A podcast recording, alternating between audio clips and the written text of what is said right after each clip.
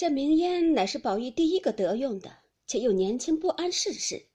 如今听贾强说金荣如此欺负秦钟，连他爷宝玉都干连在内，不给他个厉害，下次越发狂纵难治了。这明烟无故就要欺压人的，如今得了这个信，又有贾强住着，便一头进来找金荣，也不叫金相公，只说姓金的，你是什么东西？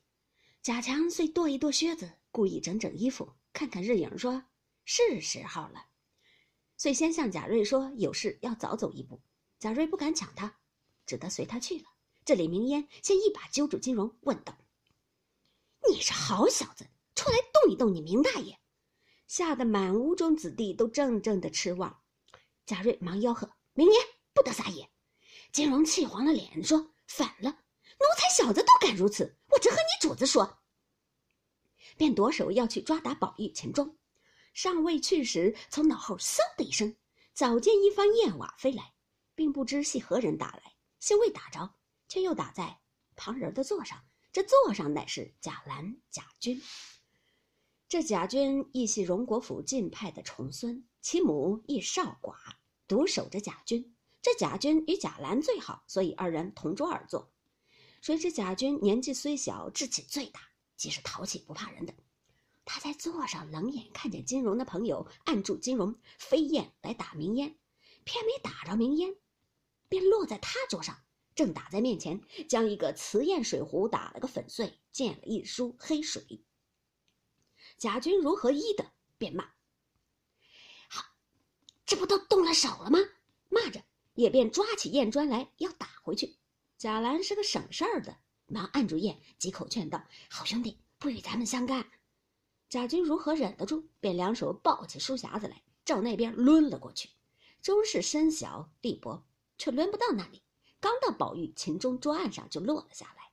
只听哗啦啦一声，砸在桌上，书本、纸片等。至于笔砚之物，洒了一桌，又把宝玉的一碗茶也砸得碗碎茶流。贾军便跳出来要揪打那个飞燕的。金荣此时随手抓了一根毛竹大板在手，地下人多，哪里经得舞动长板？明烟早吃了一下，乱嚷：“你们还不来动手！”宝玉还有三个小厮，一名楚耀，一名扫红，一名墨玉，这三个岂有不淘气的？一起乱嚷：“小子呀！”动了兵器了，墨雨遂多起一根门栓，扫红、除药手中都是马鞭子，蜂拥而上。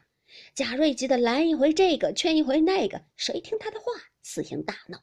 众顽童也有趁势帮着打太平拳助乐的，也有胆小藏在一边的，也有直立在桌上拍着手乱笑、喝着声叫打的。登时间鼎沸起来。外边李贵等几个大仆人。听见里边做起反来，忙都进来一齐喝住，问是何缘故。众生不一，这个如此说，那个又如彼说。李贵且喝骂了明烟四个一顿，撵了出去。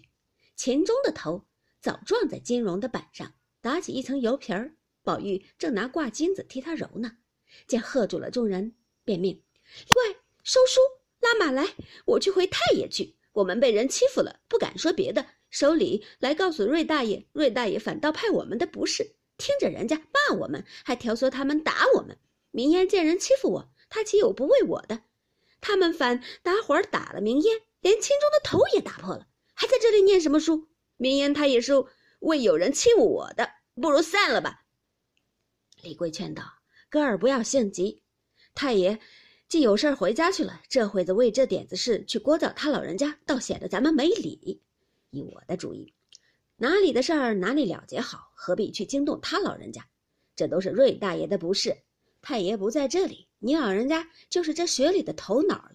众人看着你行事儿，众人有了不是，该打的打，该罚的罚，如何等闹到这步田地还不管？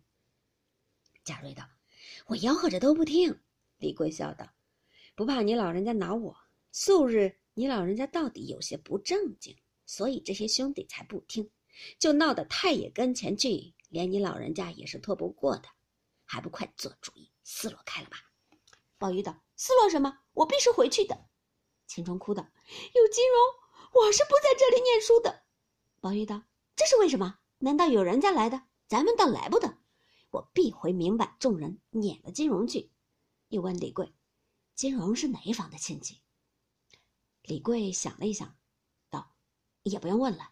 若问起哪一房的亲戚，更伤了兄弟们的和气。”明烟在窗外道：“他是东胡同子里黄大奶奶的侄儿，那是什么硬正仗腰子的，来唬我们。黄大奶奶是他姑娘，他那姑娘只会打旋木子，给我们连二奶奶跪着借当头。我眼里就看不起他那样的主子奶奶。”李贵忙断喝不止，说：“偏你知道。”有这些去交，宝玉冷笑道：“我只当是谁的亲戚，原来是黄嫂子的侄儿，我就去问问他来。”说着便要走，叫明烟进来包书。